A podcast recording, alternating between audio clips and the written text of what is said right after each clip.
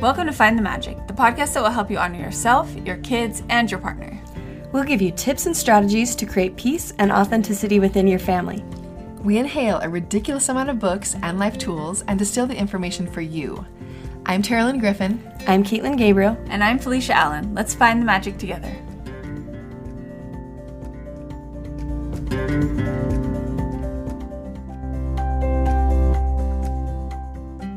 Hey, everybody.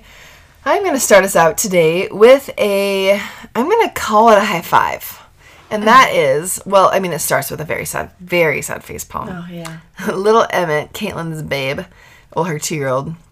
I figure now you have a baby. Yeah. I should just clarify which one he They're is. both babies. But he split his head open. And it was on the back of his head. And so she called me and she had, you know, questions. She had also called the doctor and it was kind of on the fence. It was like on the edge of whether or not he was going to need stitches or not, according to her doctor. So she's like, she sent me a picture and she's like, you know, asking for my. Unfortunately, I have a lot of experience with head splits and I have been to the doctor so many times for head splits. And so she ended up having me come over and we we super glued it and like did some stuff with his hair to keep it together. Anyway, so it was very sad.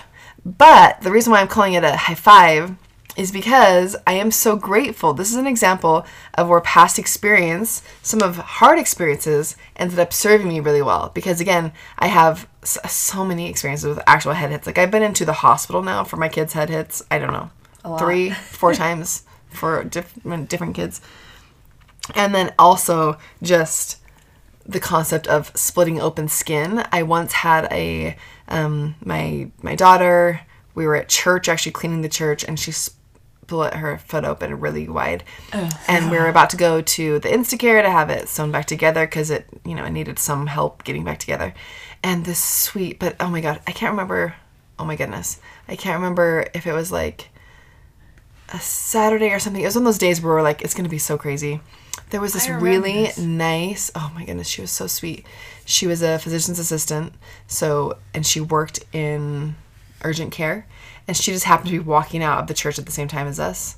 And she's like, you know what? She's like, I have all the stuff. She's like, I can do stitches. I have all these things. I can just come to your house to save you. I mean, I had a newborn baby at the time. So this woman we didn't even know came to our house and showed me pretty much how to do all of this like all the keys to making a successful seam. She ended up gluing it. She didn't feel like she needed stitches. So it was again kind of like Emmett's on the mm-hmm. fence. And so she had shown me how to do it. And at the time, I mean, I was so grateful anyway just for saving us the trip. And it healed beautifully and everything. And since then, I've had a lot of experience gluing, gluing things together on my children. so it served me well. But this was the biggest one we've ever done, and that I've ever done.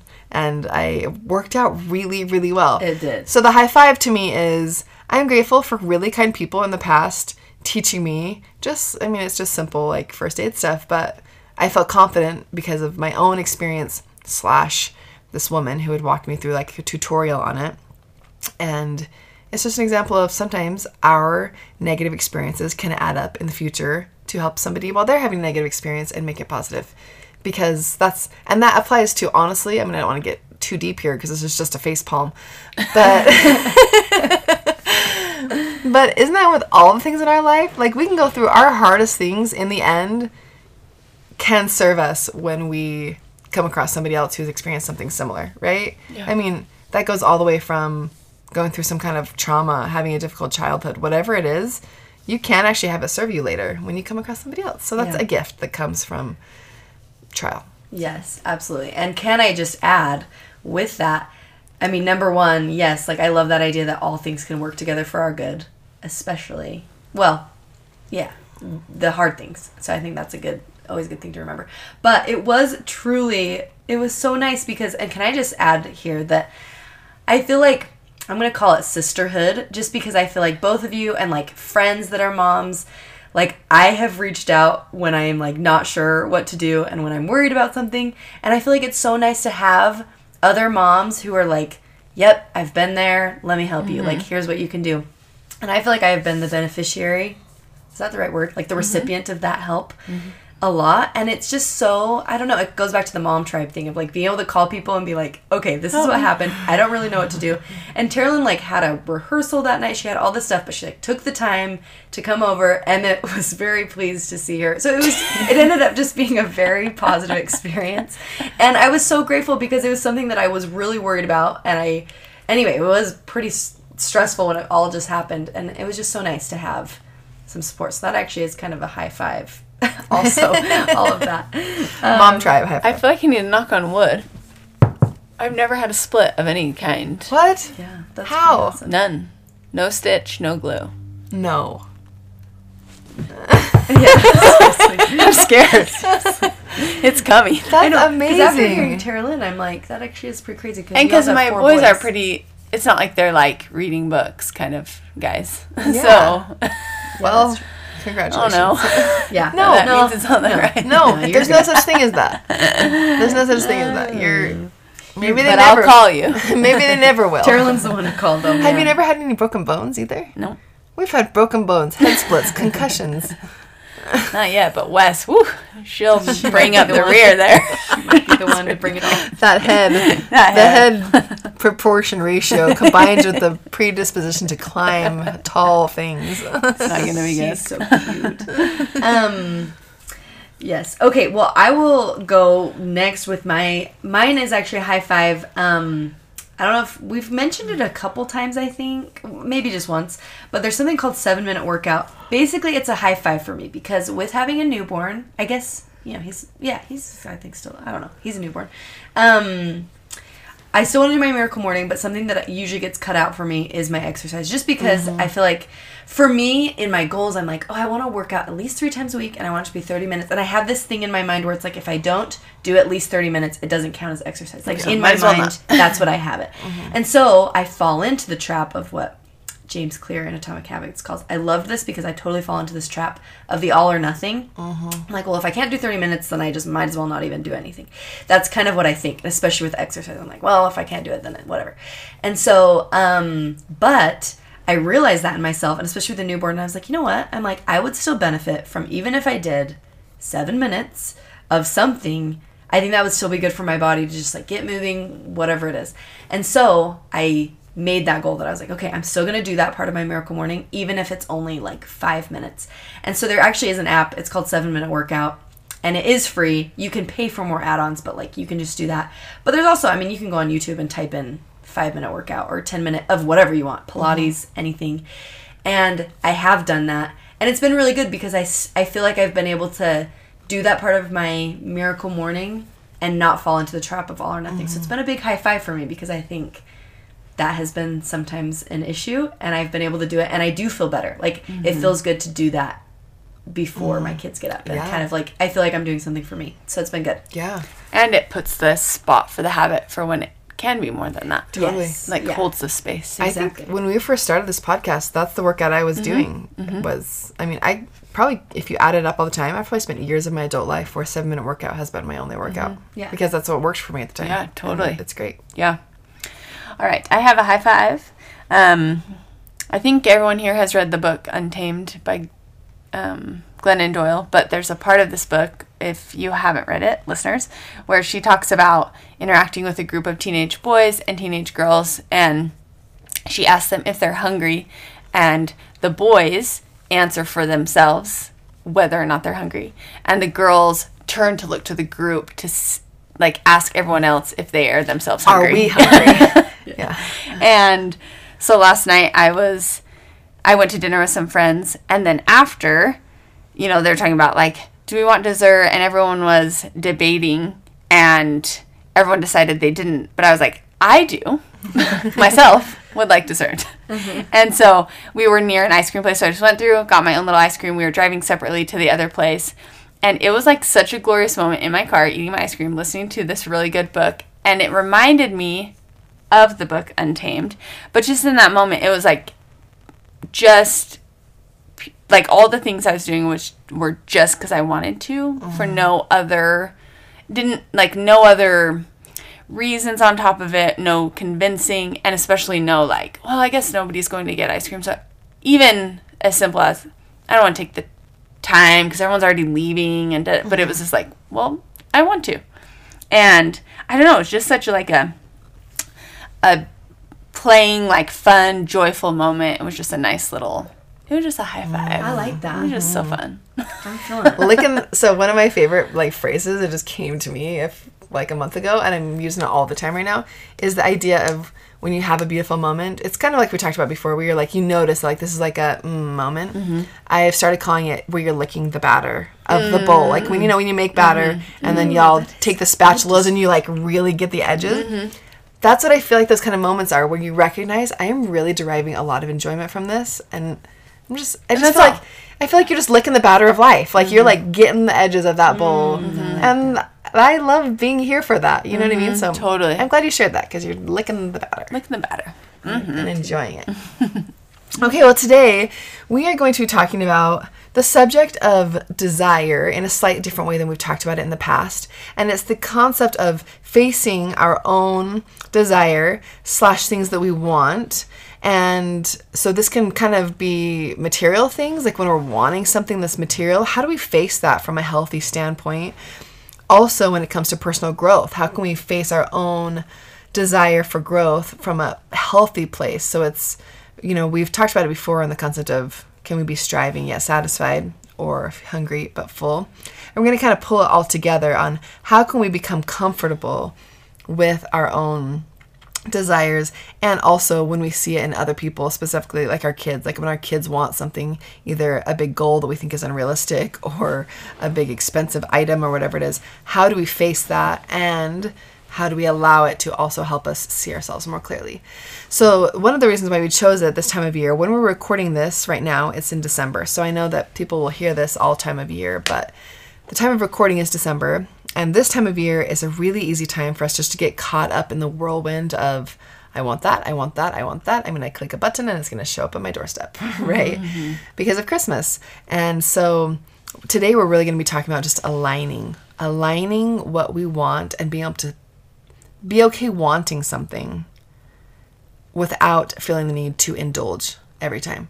So the idea that desire doesn't mean commitment to it and desire wanting something also doesn't mean that you have to have it right now but it can but it doesn't have to we're going to kind of separate that for you and see what it's like to kind of sit with that and just allow it to kind of percolate inside of us We're also on the flip, um, we don't necessarily have to deny it just because. Yes. So we're going to talk a little bit Yeah. about both. it's more about alignment Yeah. that's what we're going to talk about today And we're not diving too much into things and stuff, but I think you can apply the idea of, um, you know, like striving for a goal or desiring certain things to also materialism. I think they, they really go hand in hand with like how we look at it, how we question ourselves. Um, and I heard this, uh, it was actually in a book I was reading, and I can't remember the book, but if I do, we will link it for you guys. But in this book, it's actually on, you know, consumerism and materialism. They were saying sometimes when you have too much, you lose the ability to see the people around you.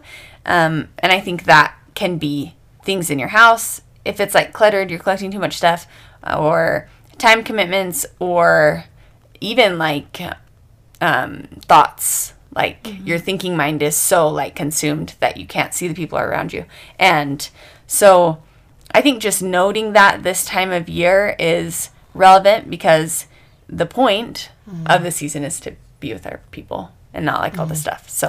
And giving from a space of giving our time or service or any of those things and if we are just caught up in everything else we don't have the bandwidth to give our time to read that christmas book with our kid mm-hmm. or reach out to our neighbor when we know they're sad or you know what i mean? Or go feed the homeless if that's what we feel inspired to do.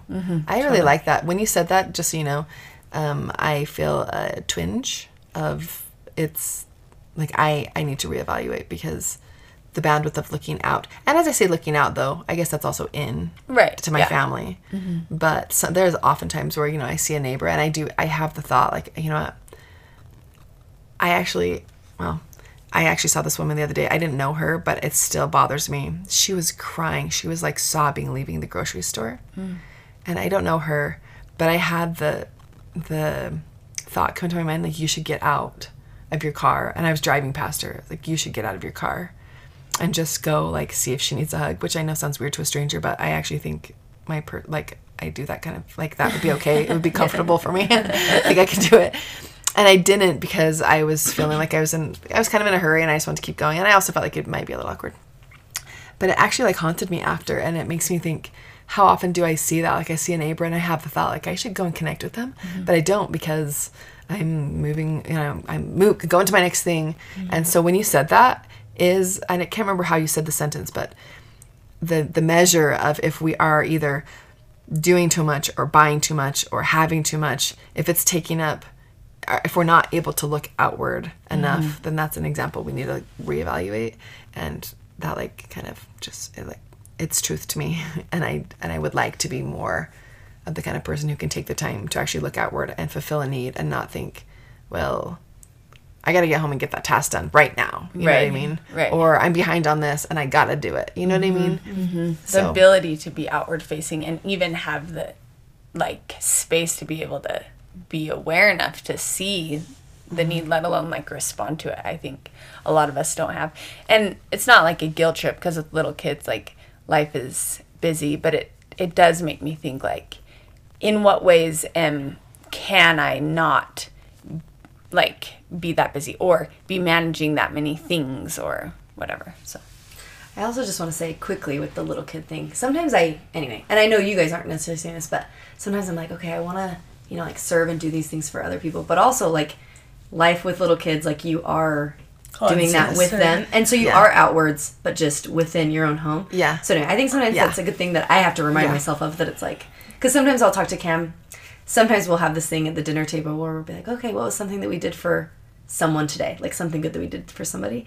And but a lot of times it's like, well, I guess you know, I'm like, I don't know if I really did anything. He's like, yes, you did. He's like, Your whole day. He's like, you cleaned up, like you did, you know, like you cleaned up after him. You did this with him. You read. So anyway, I think that's Yeah. also something to keep in mind Yeah. that we are giving. And, Yeah. Mm-hmm. and I know that's not what Yeah, saying, but that, but that is a good reminder that we are serving within the walls of our home and home, and that service counts It's very meaningful.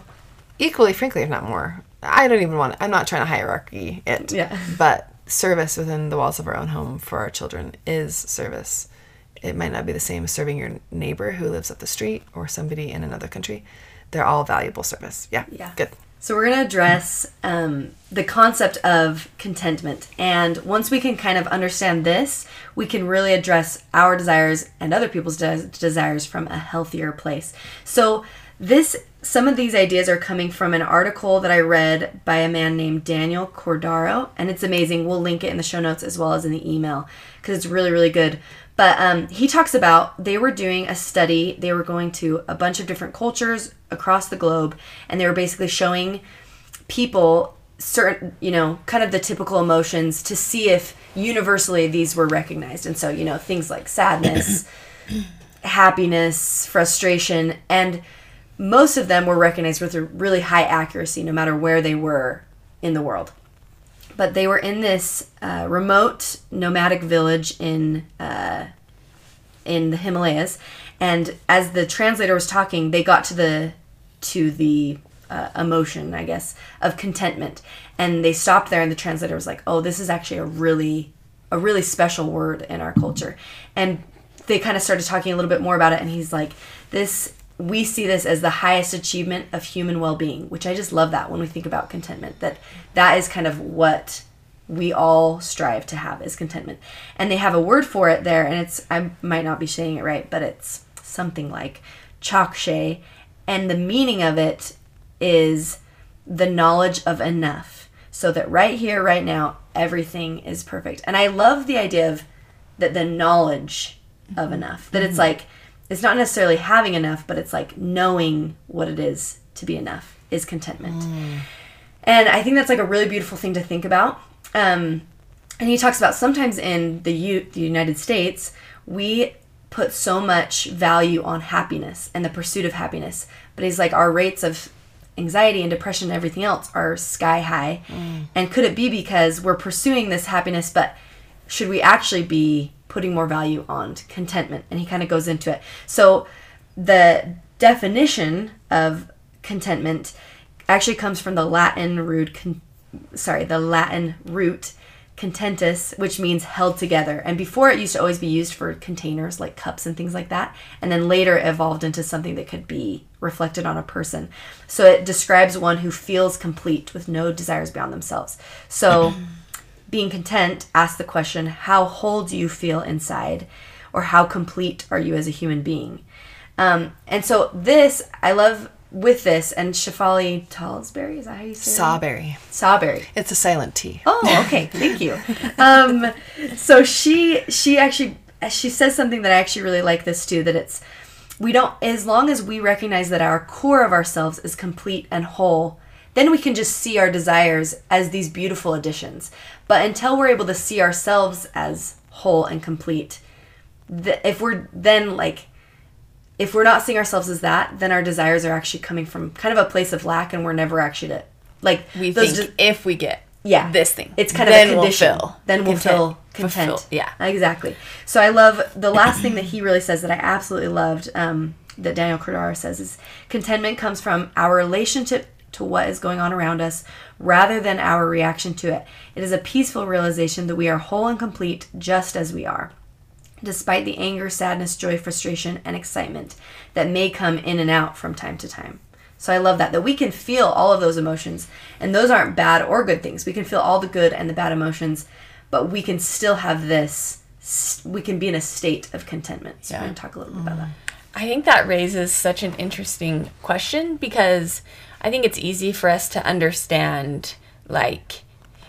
um, uh, and maybe not even understand is the right word, but to get to a place where we can say, yeah, I want to be content without being a billionaire, or I want to be content, um, even if like my body isn't looking like how models do, or whatever.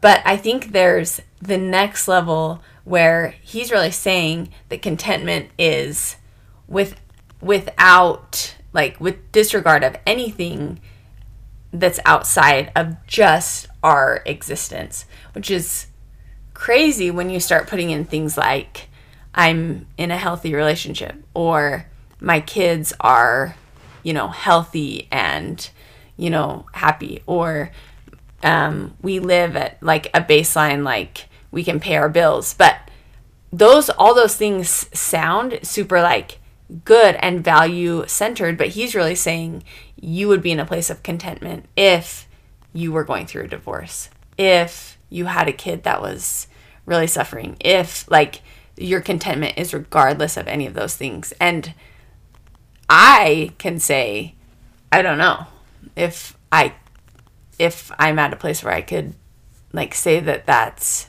true if you question it that way. What do you guys think about that? Hmm. It's really interesting. Well, it reminds me of the scripture in Philippians, the peace of God, which passeth all understanding, shall keep your hearts and minds through Christ.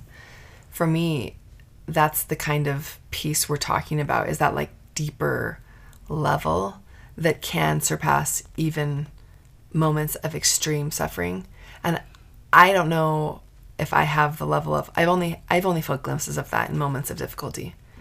And it's small, but like in my some of my hardest times in my life, whether it's grief or you know whatever it is, that feeling it's almost like a uh, it's like a feeling of coming back, and it always comes back to being in my own body, the feeling of being alive and connected to God. So, one example, and I think I've shared this before, but it was during something really hard, and I walked out my front door and I just saw the sky, and even though the circumstances around me were really negative, I had this moment of contentment is the only word, contentment or peace, like kind of like overflowing from me that was like, regardless of outward circumstances, there is this like inner peace that can be there all the time that just comes from awareness and coming in and tapping into, again, for me, it's tapping into God, but um, I think that's what we're talking about, right? And I think there are probably some people who get to the point where they can live in that often, like for a lot of their life. I don't, I, I come in and out, I vacillate. Mm-hmm. But that kind of feeling, it actually is not connected to circumstance at all.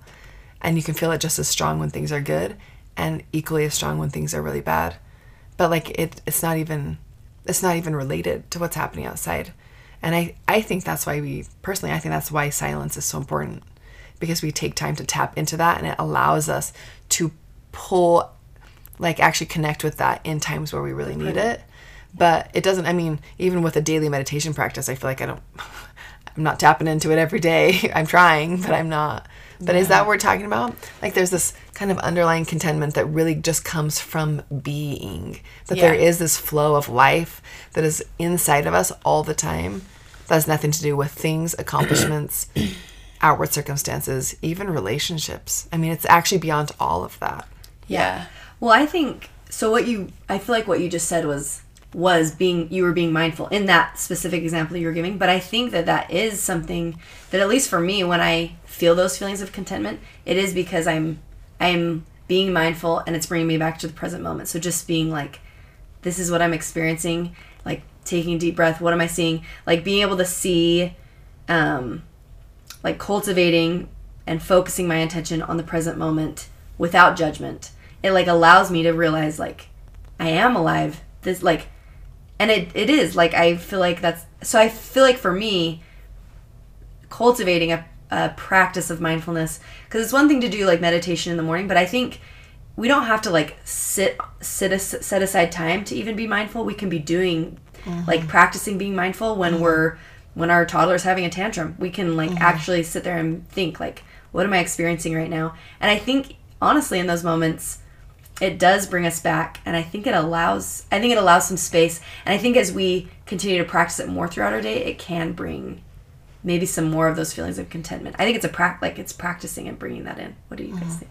Yeah, I just think when I really thought about that when you were reading from this article where he's like bringing up the examples, I think what where I went to was I'm I'm really using in those moments I'm I have always been in a state of being in like so much privilege that it's really gratitude. Like I'm more seeing I'm like going to a space of like, even though these things are hard, I've never really had anything. I've never been in a space where everything's like so mm. like big and messed up that I don't have a mm. ton of stuff to be grateful for. Yeah. And it's that gratitude that brings me to contentment. But like if all those things were stripped away, mm. would I be able to get to the same place? That's like the question I don't know and I've never really thought about because I've never had to go there. Yeah. Yeah. Because you're saying even in your list of things slash circumstances slash relationships to be grateful for, you've always had at least more of the positive things that you can, when you really lay them out, you can be Right. like, well, there's so much here that I can be grateful for. But you're saying, but if you truly were, I mean, like everything in your life is falling apart, could you still cultivate that? Right. Like if even when you made your list, it's like, oh my goodness, there's, There's, like, there's zero. nothing, Yeah. nothing on the green on the good side, and it's all bad. Um, and it is just I'm alive is like the only Right, positive thing you can say. Could you still feel that? That's a really and I don't know because I've never been even close. But well. We know from reading that there are a lot of people who have found that space in concentration camps during the Holocaust, or in the middle of a genocide in Africa, or literally after they've lost their home, their relationships, everything. I mean, we have we know that it's possible because of other people's experience. I'm I'm, kind of grateful that I don't have that experience myself. I'm but- reading The Choice right now, and she's like laying in a pit of bodies where like some are dead, some are dying, and mm. she's like basically dying. And she's like, I can either, she like got to that space because she had the choice of like, the only way to stay alive is basically to like eat the person next to me, or there's like some grass growing, and like I get to choose. That's my, that's like the choice I have. And she like found that space of like, What did she choose? The grass.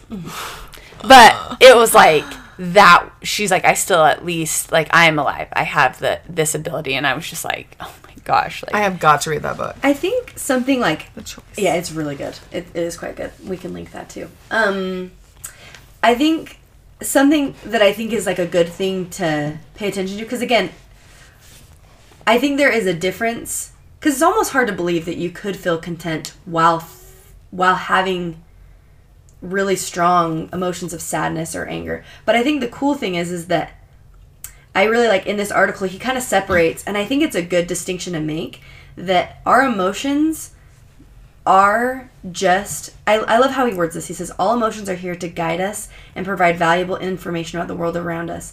And it's like they just come and go. And if we accept them as that that that's all they are. It's not that and i know this is like a concept that we've talked about they're talking about in books but it's not that we are those emotions. They are just coming and going and we can let them. We don't have to cling on to the good ones and try and push away the bad.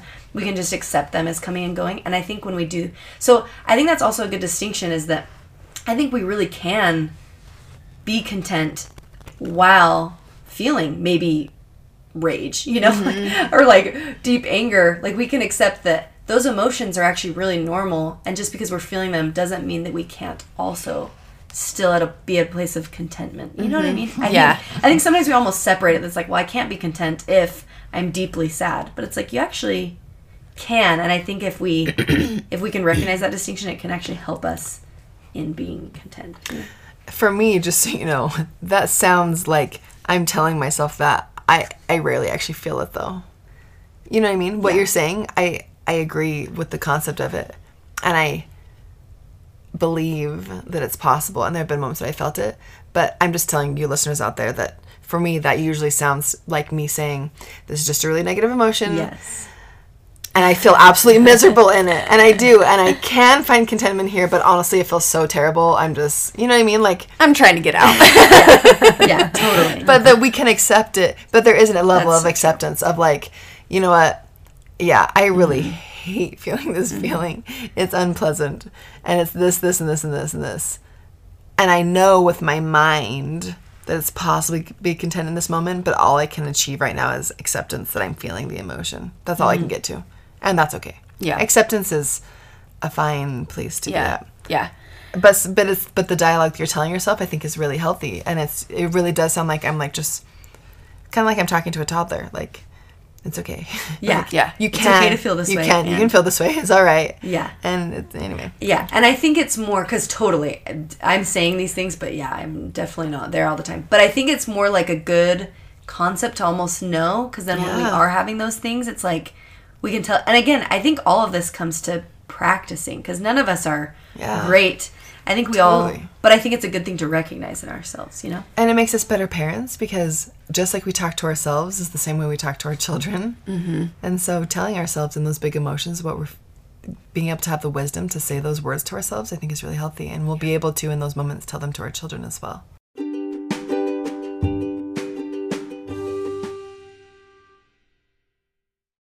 When you need mealtime inspiration, it's worth shopping Kroger, where you'll find over 30,000 mouthwatering choices that excite your inner foodie. And no matter what tasty choice you make, you'll enjoy our everyday low prices, plus extra ways to save, like digital coupons worth over $600 each week. You can also save up to $1 off per gallon at the pump with fuel points. More savings and more inspiring flavors make shopping Kroger worth it every time. Kroger, fresh for everyone. Fuel restrictions apply. Hey everyone, this is Terilyn, and I would just like to give a personal thank you to everybody who has left us a review. They are so kind. I seriously get like teared up when I read them. One of my most current favorites is from a mom. She says that our podcast came out about when her first baby was born, and she'd listen to our episodes on every walk that she'd go on, and she felt like she had like her best friends walking with her. So I just want to let you guys know that we've had a lot of people say that they feel like we are their friends and I want you guys to know that we think about you guys all the time as our listeners and we I totally feel like you're our friends as well. So I just want to thank you for leaving us a review and let you know it is so helpful for us and our podcast success when you do leave us a kind review. So thank you. If you are willing to leave us one, you just go to search Find the Magic on Apple Podcasts and then you scroll to the bottom of the page and leave a review and then you make sure you push send after you leave the review and give us a rating. Thank you so so much and hope you have a beautiful day.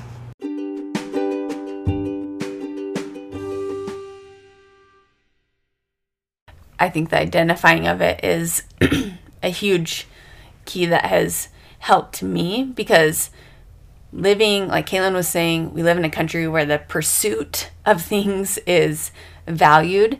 Um, and I think most of us in like the consumerism, material, like be like the very best you can be culture that we live in, we do sometimes get in a trap of unhealthy striving for more. And it's hard for us to even see that. So we have a list of some things that can maybe help you identify if you're caught in that trap. This list comes from Dr. Dana Hill. We'll link a podcast episode that she was on where she talks about this list. But um, as I was listening to her talk, there were a ton of these where I was like having the twinge. And what's really cool is if you're feeling these, it's a chance for you to look at the circumstances that are creating that feeling and saying maybe I can let some of those go so I can be in a, in more of a state of contentment. So the first one is are you reaching goals but then still being dissatisfied? And this is tricky because it's like, well, where's the line? Because um or it, like I will just convince myself, am I striving for excellence? Because I don't want to be complacent. Yeah. so so again, where is that line between embracing yourself, full self-acceptance as you are and and not falling into like well, I just love myself playing video games and eating Cheetos all day. Mm-hmm. I love that about myself. I'm fully accepting myself. So I don't know. I think it's a really interesting question, and I think I'm conditioned to be like super strivey because I'm American. So what do you guys think? Hmm. Yeah, well, I think you make a good point because it's like obviously it's good. It's a good thing to have goals, and it's a good thing to have desires that are not because that's part of life. So I think it's it's good to have those things, but yeah, where is the line of? But now I'm I'm not content because I'm just wanting I'm The next thing. I'm wanting the I- next thing, and even though I've yeah, I have these goals that I want, but it's like where's the line of yeah, I'm I'm aspiring to these things, but it's taking away from my present mm. contentment. Mm. I think again another thing that I think helps with this is just identifying them. What we're saying, like identifying them in yourself. So like if you're having things and this is also from that article that I mentioned with Daniel Cordaro, but if I think he he brings up the point that if you're human, you're gonna have he calls them well-being contingencies. So it's basically something that says like it's, it's an external factor that you believe is required for you to feel complete as a human being. So I think we can like come up with these where it's like when I have X amount of money in my bank account, then I'll be happy. Or when I can finally stop working, then I'll be happy. Or when I can have a kid, or when I can get married, or when I can have a connected relationship with my husband, or like if we're saying those, like then I'll be happy. the, those are like none of those things are necessarily bad things, you know, like wanting to have a kid like that's a nice thing or like wanting to have a good relationship with your spouse like that's a good thing so i think those in themselves aren't bad goals or desires to have but i think it's where it comes with the condition of like then i will have arrived you know what i mean Yeah. so but again i don't really know i think it's more at least that's a step in identifying them like writing them down for yourself because we all have those things like Right. because we're human so i think almost recognizing what they are in you of like I'm saying I'm not gonna be happy until this thing, but maybe just recognizing them in yourself is like a good a good starting point at least, you know? Yeah, um it reminds me of in gosh, we're just throwing out books, guys. We're going to have the links and all the links. But in a book I recently read called The Universal Christ by Richard Rohr, he talks about The Universal Christ. Mm-hmm. he ta talks about material versus spiritual satisfaction. Mm. And he says material or ego based achievement becomes addicted because ev- addictive because every time we achieve or um, get something, we are reminded of how needy, empty, wanting that we are. Like once we get it, it's like instantly, but I want more. And he says spiritual satisfaction creates wholeness and in itself is its own reward. Which, like, let that sink in. Yeah, it's so good. Can you say that again? Yeah, so spiritual satisfaction creates wholeness and is in itself its own reward. Um, Is actually satisfying. yes. Whereas none of the other stuff is actually satisfying because there's Just always another. Yes. And he said it's tricky because often fulfillment the fulfillment of things can come in as material, so we have to have this um, ability to be aware of it. And he says ways we can and do the do this is enjoy, observe, and participate in the outcome without clinging, possessing, or trying to capture it. So it's like just that grasping that if it were to let go, it we would be we wouldn't have fulfillment anymore. Um, and then he says that true desire is aligned with that is aligned with our soul will be encouraging, alive, supportive of others and have the ability to flow to others, which I think is a really cool thing that takes us being like we have to have courage and humility to be able to say if I get this achievement, it's like um, so say it's like a, f- a physical goal that you achieve. So, okay, so say it's like for me, maybe like a type of handstand I really want to do. That's like a desire. If like a, a, sp- a spiritual fulfillment of that would be that if I do um, accomplish that, I could have the ability to um, cheer others on in their accomplishments if it's more than mine.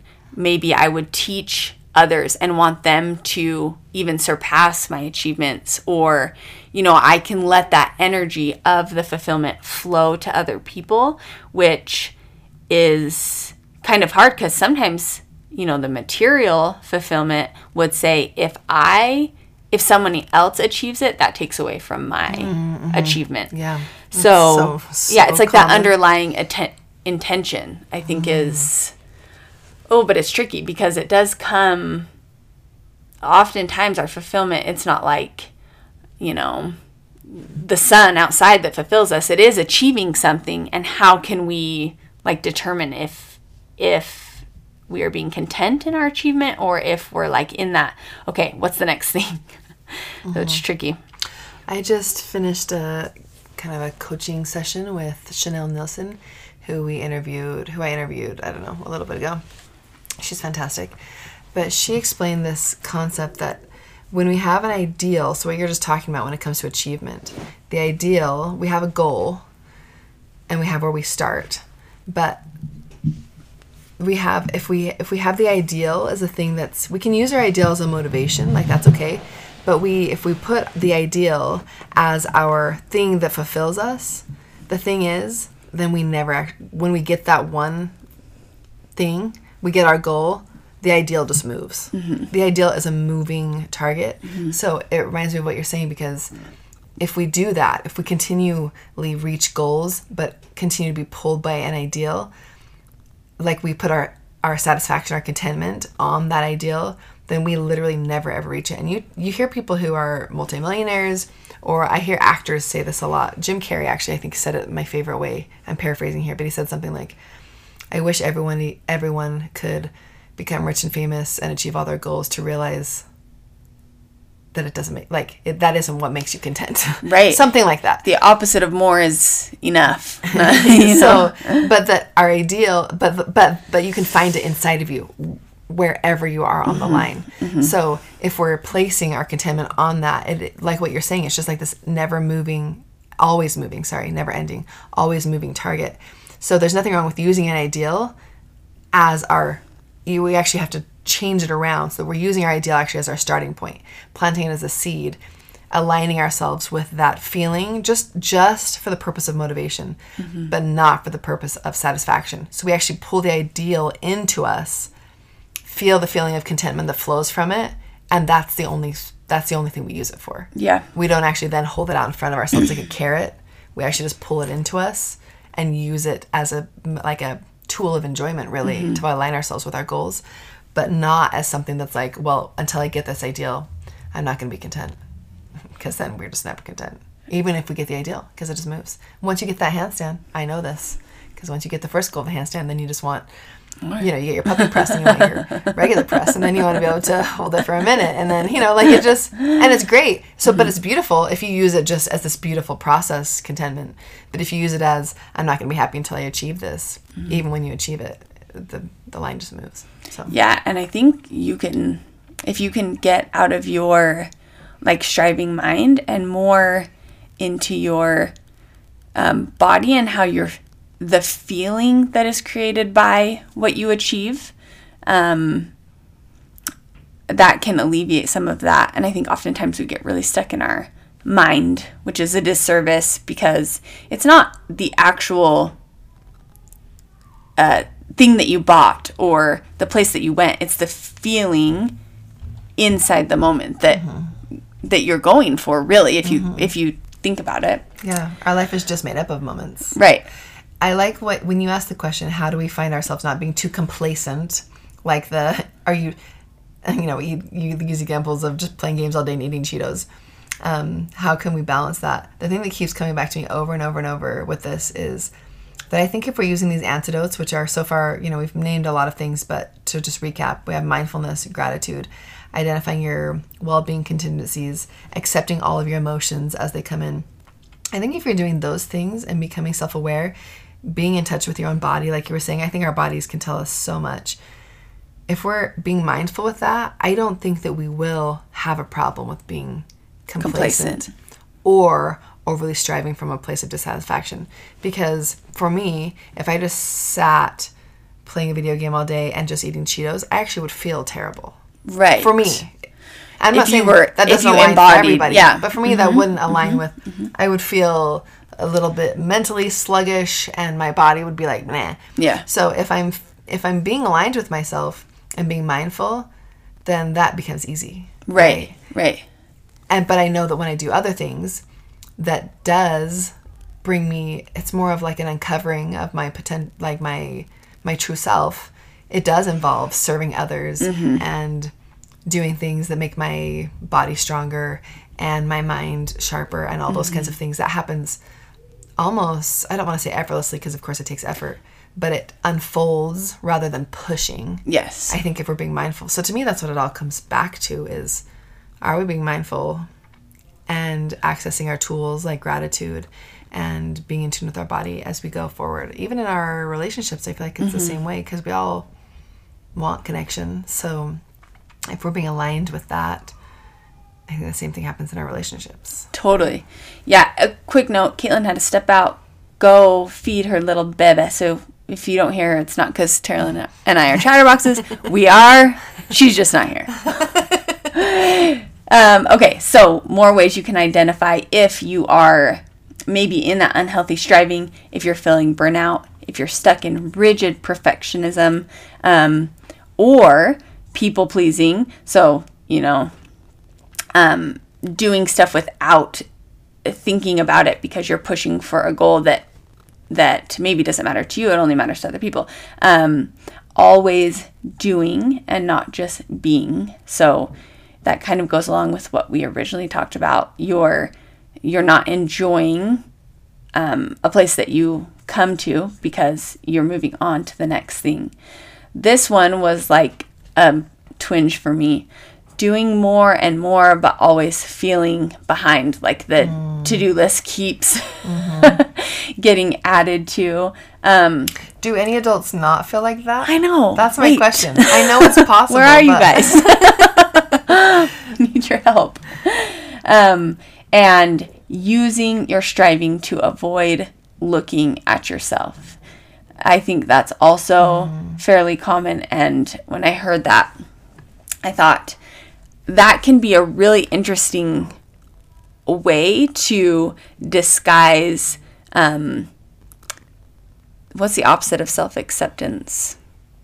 Dissatisfaction with yourself as um, as good because like striving Insecurity, even. yeah, your insecurity, like covering up, figuring out what's going on with you and preventing you from being in a place of contentment with what can look like oh she she gets everything done and she's everything's always perfect and she is like look she's so great. It's easy to cover up self-examination with that striving. So if any of those um, are triggering for you or if you're feeling like you're pushing pushing um i i think just you know how can we how can we look inside and say am i being really inflexible? Am i super self self focused and how can I you know become more comfortable? And I think that's the key is it's not I don't want to have wants or desires. It's am I are my desires aligned with my authentic self with my integrity am I comfortable with them or am I just constantly pushing and striving so I'm never coming to that place of even knowing mm-hmm. even being aware of it Yeah. Yeah. Instead of, I feel like when you do that, it's the same concept of when you sit down to eat a bag of chips, but you're not actually knowing what your body's wanting and mm-hmm. you're not paying attention. You eat the mm-hmm. whole bag of chips and you're like, oh man, I'm not even satisfied. And that wasn't even what my body was wanting. Where'd it go? I didn't even taste it. If you don't actually take the time to tap into what you're desiring on a whole as a life, I feel like that's what you spend your life doing mm-hmm. is you're just consuming, trying to fulfill something, but you don't even know what it is you're trying to fulfill. So it just feels like this kind of like never ending grab, you know, like totally maybe this will do it. No, that didn't do it. Maybe this will. What does it even want? I don't even know. And I'm just dissatisfied. Mm-hmm. So I think this is a, a great place to just briefly mention that our kids are great tools for us in this arena to help us kind of face our own relationship with our wants and desires. Because when our children want something, I mean, just take a kid to the store and see what happens, right? You know, hey, can I have that? Can I have that? Can I have that? I mean, my daughter literally fell in love with an $80 stuffed animal the other day. $80. We were at a toy store picking out something they each had to get like a cousin gift.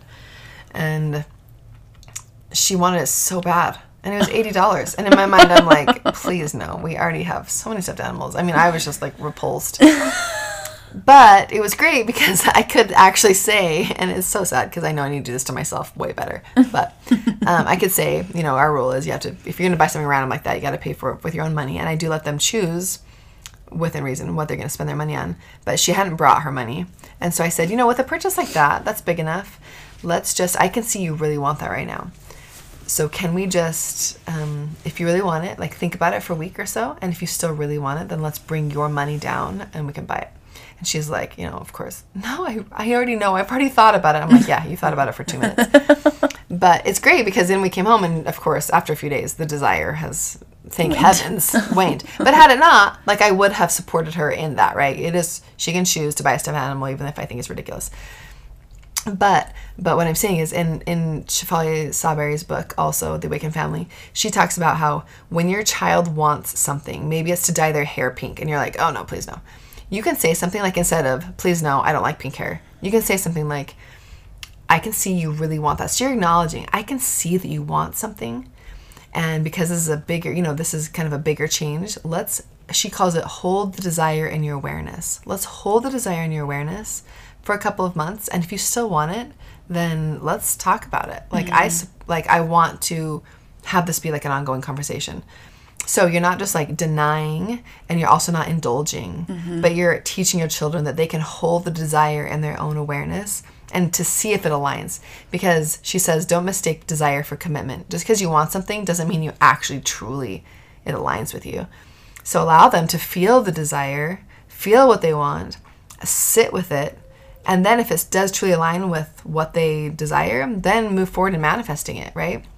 Same thing with you can do that with pets, you know, you can mm-hmm. do that with big things they want to save up for. It doesn't mean just because they want it and it aligns with them, it doesn't even mean you have to get it for them, but it means you can help them realize they can get it for themselves. Mm-hmm. And I think if we apply that, oftentimes I think when we see our own ki- with our kids wants and we feel uncomfortable with it, it's because we have something inside of us we're uncomfortable with. Maybe we're overindulgent with ourselves and we're just into instant gratification, mm-hmm. or maybe we're so denying of ourselves all the time that when our kids show desire, it makes us angry because we're like, I'm denying my own, I'm denying my desires all the time. So how dare you want something else, right? If you feel like you're coming from a space of scarcity. So just notice what comes up in you when you have children who are wanting things because everybody wants stuff. Are you feeling that like fear of overindulgence or are you feeling the fear of scarcity and you're feeling resentful that they even do want stuff?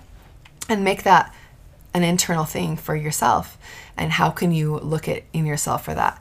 And when you want something, and I'm talking to myself here, when I want something, can I be better at just holding it in my awareness and seeing if it actually aligns with me instead of just buying something random or whatever it is. This applies when it comes to goals.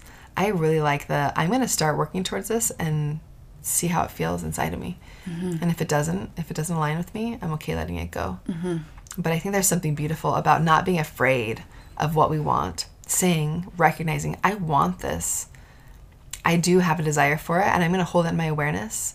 And if in a year, like she gives the example of her kid wanted to lease a horse, and they set aside the time of a year, holding it in their awareness for a year, and then deciding if it aligned with what they wanted. And then she was going to help her daughter figure out a way to earn money for it, you know? So, anyway, I think that's a really cool, and that's mm-hmm. actually the concept of saving money in general. Totally. If you have to save up for something, you have that whole time of thinking, do I really truly want it, right? Yes, If it yeah. takes me six months to save for an item that I want, when I actually buy it, I'm going to really want it. Yeah, And if the desire has yeah. left, Yeah. then great. Now I just have this extra money. you know? Yeah, totally. And you know, we've we've talked about a few tools here that can help you get in touch with that um, mindfulness, gratitude, embodiment. Um, one other one that I think can be really helpful is to take the time to define um, success or what you're striving for, your goals or desires, in your own words and through your own set point and not um, in comparison to others. So just saying, what is my set point of enough when it comes to um, financials or, you know, my physical strength, and then let go of comparing that to other people because oftentimes we we know we can fill in our integrity our true desires and we let um, other people push us out of alignment with ourselves simple, simply through comparison.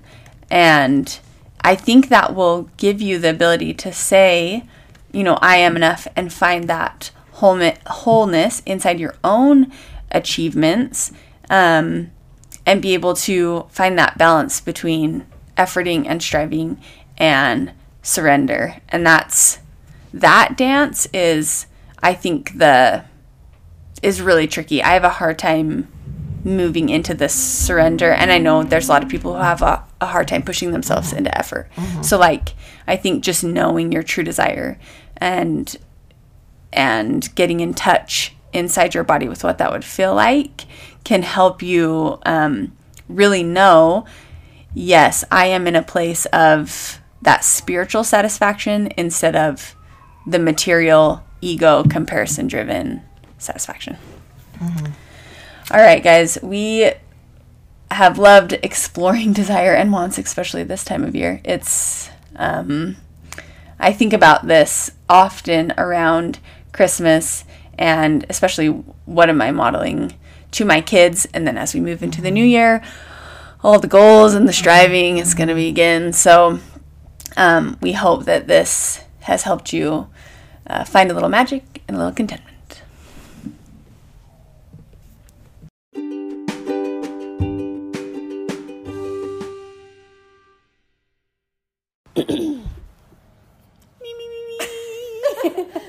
Brown cows.